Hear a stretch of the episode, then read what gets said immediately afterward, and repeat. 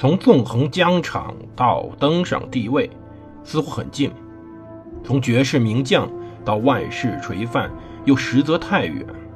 把手中的权杖换成头上的皇冠，要经历多少勾心斗角、纵横捭阖，乃至腥风血雨？请收听蒙头读书的《拿破仑传》。欢迎大家收听蒙头读书。大家好，我是胡蒙，这里是我们的《拿破仑传》。今天早上我们更新的是补的一期，之前上课耽误了一期。首先庆祝一下，我们的《拿破仑传》点击量。超过一百万了，谢谢各位的支持，谢谢各位亲们。同时，我们节目的小店也开始开了。如果大家想买音箱的话，或者想买一些其他东西的话，可以点击一下支持我一下。毕竟打赏是我更新最大的动力。我们接着往下讲故事。其实我们现在讲到一八零九年了。一八零九年的拿破仑是个什么形象呢？两种形象。一方面他是恶魔，他是撒旦，他是反基督；另外一方面呢，他则是正义的化身，文明的传播者，开明的皇帝。这种截然不同的两种形象，正是拿破仑对于当时欧洲各阶层的一种扫荡作用造成的。在每一个阶级中，拿破仑的形象是完全不一样的。比如说，拿破仑本身呢？在很多精英阶层中，他是进步人士。为什么呢？因为我们要先讲一个问题，就是在拿破仑之前，欧洲是什么情况？其实拿破仑之前，在十七到十八世纪就已经开始出现非常多的开明君主了。就这些君主接受一些资本主义的想法，也试图进行局部改革。它它本质上是拒绝任何影响统治的改革的。典型例子。就那些欧洲的君主都特别喜欢伏尔泰，跟伏尔泰通信，能够邀请他到自己沙龙上，视作为一种荣耀。但是呢，这欧洲君主也非常严厉的打击这些自然阶级的暴动。他们认为整个轨道应该按照他们规矩来，应该是君主赐予民众的一种福祉，而不是你们应该主动伸手要。这就是当时的情况。在拿破仑之前。很多正统政府就推行过近代化改革，但是并不是想说政府能推行，下面就推得动的。因为在欧洲与中国不一样，欧洲有教会阶级的干扰，这是非常严重的。同时，也有当时地方贵族的特权阶级，还有根深蒂固的行会，就那些最早在资本主义萌芽时候，对整个经济发展起到非常好的推动作用的那些人。他们是一些资本主义的行会，还有那些横加阻拦的司法机关，他们的司法是独立的，因此也是独立的一个体制。还有那些一毛不拔的议会和疑虑重重的农民，几乎如果某个政府推行一项政策，它的阻力是无比巨大的，可能任何的一个人想推行一项改革，最终。不是被名家阻拦，就是被各种变形，最后变得一无是处，最后走向失败。我们之前讲过，在路易十六时候，确实路易十六曾经反复试图挽救他这个濒临死亡的王朝，但是最后都以失败为告终。为什么？真的是路易十六如此之差，还是他的大臣如此之弱智，还是真的要把全部的罪责怪在那位可怜的？玛丽安托瓦利特皇后上呢，都不是，每一个人都不是无辜的，对，每一个人都有罪，每一个人都应该为波旁王朝的覆灭做出自己的忏悔。只是说，当时在当时的情况下，所有的坏事全部被被那个被砍头的夫妇而承担了。那拿破仑做什么呢？拿破仑在此时所做的事儿最为重要是，他拥有一个非常强力的军队，他的能力比任何前任强大的多，所以说他可以以一种不讲理的办法来拆开这种死结，实现所谓辽阔帝国中的行政、官僚、财政系统的重塑。他建立的统一的等级体系，巴黎市中心，从巴黎开始。执行链向下被传达至被管理者，不受任何大臣干扰，法律、政府命令也传递到了社会阶级最远的分支。在十八世纪，那些开明统治者们的梦想终于实现了，而他呢，开始试图让修道院世俗化，开始引入义务教育，引入疫苗，建立起初步的公务员考试制度，废除了国内的通行费，给予犹太人和新教徒以公民权，这都是改革的时代精神。他是法兰西学院院士，他认为对于人才应该开放就业通道。在他影响下，意大利、荷兰、比利时、德意志的律师、医生、建筑师、商人，对于他的崇拜远远超过对于某些因为近亲结婚下的一些幼年王公的崇拜。法军的胜利，虽然说某种意义上来说。是对某些国家的侵略，但是法军的胜利对于当时欧洲来说，是让他们从革命体系中汲取近代的各种营养，而且对于这些其他国家来说，还跳过了法国那一段断头台和恐怖统治。如果说这些人不喜欢拿破仑和法国，但是他们也能理解拿破仑和法国的做法。对于他们国家将来的建设是更为有效的，甚至说，在拿破仑下台以后，拿破仑所创造那一套税收财政体系，在意大利一直用到二十世纪初。当然，我们不能把拿破仑当做一个神话，因为他没有办法解决所有问题。但是，他的本质上虽然是一个法兰西帝国，是一个侵略者。但它实际上建立起来的是一个真正意义上的近代文明的帝国，在这个帝国分崩离析以后，真正是给整个欧洲播撒下了近代的火种。这一点非常类似于当时亚历山大东征之时所创的基业的帝国，把希腊的文明从希腊。周边一直传播到印度西北，让直到今天我们中国的如来佛头上还是带着卷的。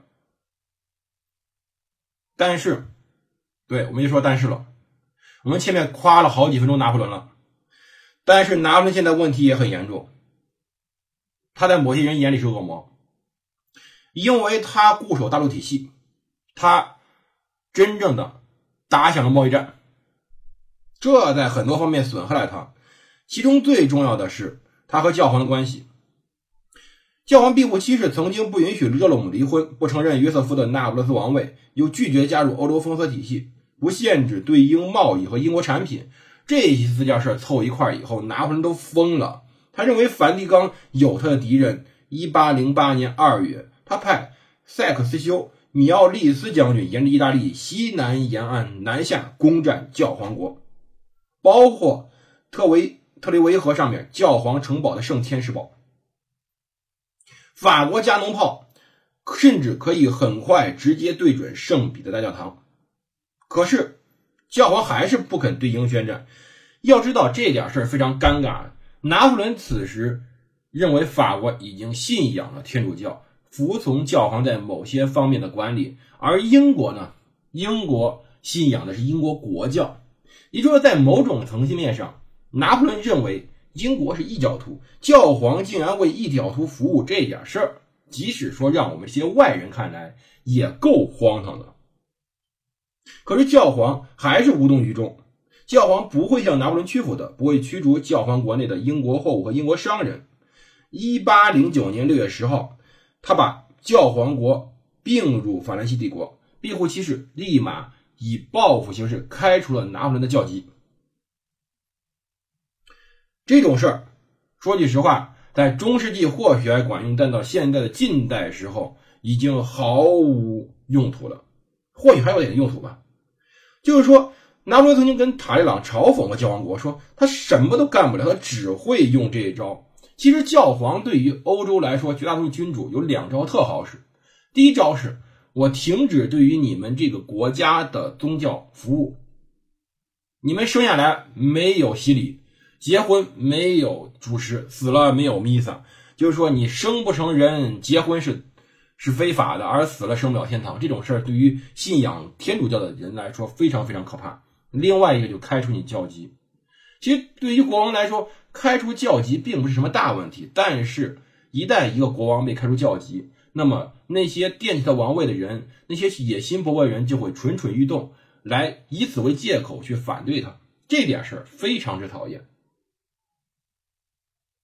而当时，麻烦的在于，拿破仑正希望赢得西班牙天主教徒的拥护，可是这时候。教皇把拿破仑教籍开除了，那么西班牙的天主教徒将非常非常喜欢利用拿破仑得到的这个异端的地位，来推行反对法国占领的宣传活动。拿破仑在这个时候在宗教层面上彻底成为了反基督，彻底成为了撒旦。而后来法国梵蒂冈关系继续恶化，在瓦格拉姆会战前夜，在七月五号。塞瓦里奉拿破仑命令，采用了非常出格的行动，派埃迪安·拉代将军逮捕教皇。拉代先给教皇了半个小时收拾行李，然后把他押到了意大利西海岸小港口萨沃纳港的主教宫殿。庇护七世，只说了一句话，这句话被称为19世纪最为睿智的言论之一。他说的是：“相信我，我的儿子，那些指令不会让你听到神的旨意。”而拿破仑怎么说的？拿破仑对自己妹妹夫，对当时阿尔卑斯地区总督卡米洛·博尔盖塞亲王说道：“说教皇的看守应该打扮的和仪仗队一个样。”后来到一八一二年时，拿破仑觉得皇家海军巡航舰足够接近萨沃纳了，甚至说可能会解救教皇，于是他把教皇带到了枫丹白露宫。庇护骑士在那里过得还是比较好的，直到一八一四年被放出来。如果今天我们去枫丹白露宫，还是会看到教皇入住的房间。教皇不得穿教皇礼服出行，这是拿破仑的要求，他只能穿教士服装。原因是，他心虚了。这样做，在路上就没有人能认得出这是教皇了。拿破仑对于教皇的处置，说句实话是非常大的问题，因为他事实上真的很难理解，并且真正的处理好当时宗教和世俗问题。如果按照当时之前教皇所希望那样，自然无法真正的使欧洲近代化。但是，如果按照后面的说法的话，按照他这时候激进的宗教改革的话，很多当时比较朴实的农民是信教的，他们是很难很难很难理解拿破仑的想法的。当然，这时候还有别的事儿呢。在七月二十七号、二十八号，塔拉维拉战役爆发了。威灵顿这个人，我们后面会无限期的讲到他。他和西班牙军总司令奎斯塔大败约瑟夫、若尔当和维克托。当时惨败于对方手下，若尔当报称乌灵顿损失一万人，还丢失战场。这个报告最后导致了一个非常大的误导。要知道，拿破仑我们讲过，经常对当时的战报天天改改，那么他的将军们自然也会有样学样。实际上，英军只损失四千六百人，而且一整天下来，法军都是被击退的。这是谎言，而这些谎言会影响拿破仑对于西班牙的战略。当然，这就会导致后来整个的拿破仑对英国战略的一种误导。当然，在一八零九年八月十五号，他还是非常开心的过了自己生日。生日那天，封了马塞纳、贝尔迪埃和达武为亲王。这一天，他四十岁了，他也给他们非常多的钱，举行大阅兵，检阅。恩策斯多夫的禁卫军出席晚宴。晚上，他和贝尔迪埃潜入了法军占领的敌国首都维也纳，观看向他致敬的烟火表表演。他在九月份也开始了和弗朗茨皇帝的和谈。要知道，这次和谈最后再一次导致奥地利的问题。他自己对米乌拉的副官夏尔德弗拉奥上校说过：“说我需要德意志，我需要意大利，因为意大利意味着西班牙，而西班牙是法兰西的延伸。”这使得奥地利几乎对于当时的拿破仑永久性的敌意，因为意大利和德意志对于奥地利是本身已经控制了领土。而西班牙则是他的亲戚朋友，但是不论再是亲戚和朋友，最后十月十四号，尚帕尼和利希施泰因在美全攻条约上签字了。第二天，拿破仑批准条约，没多久，弗朗茨也批准了。当然，在条约中规定，奥军兵力是十五万人，他还兼并了伊利利亚的省份。奥地利呢，保住了父母，但几乎成了内陆国，只剩了一个港口。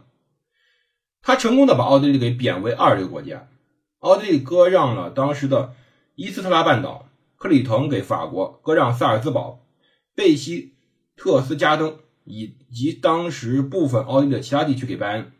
此外，他被追封加入了大陆体系，承认拿破仑在伊比利亚半岛和意大利实施的所有改变。